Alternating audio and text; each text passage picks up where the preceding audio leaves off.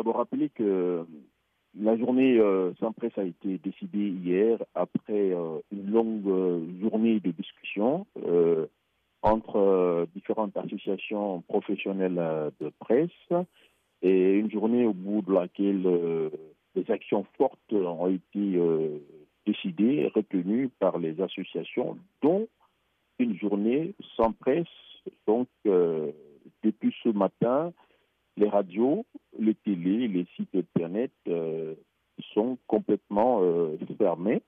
Et en réaction aux propos euh, du ministre porte-parole du gouvernement qui avait annoncé, rappelez-vous, il y a quelques jours, c'était exactement jeudi, à l'issue du, Conseil des ministres, et donc le ministre porte-parole qui avait annoncé que tout média euh, qui ne respecterait pas l'éthique et la déontologie euh, serait fermé par le gouvernement.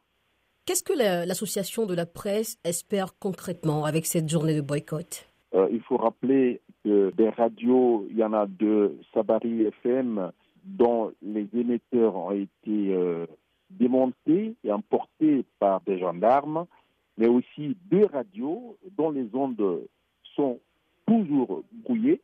Et donc les associations espèrent avec euh, ces actions fortes et ces radios seront très rapidement établies, euh, mais aussi dans un sens plus large. le gouvernement éviterait justement d'aller dans le sens de l'intimidation des médias dans la restriction de l'espace audiovisuel. Euh, cette journée sans presse a été observée, les médias sont aux arrêts, les médias privés notamment. combien de jours va durer ce boycott?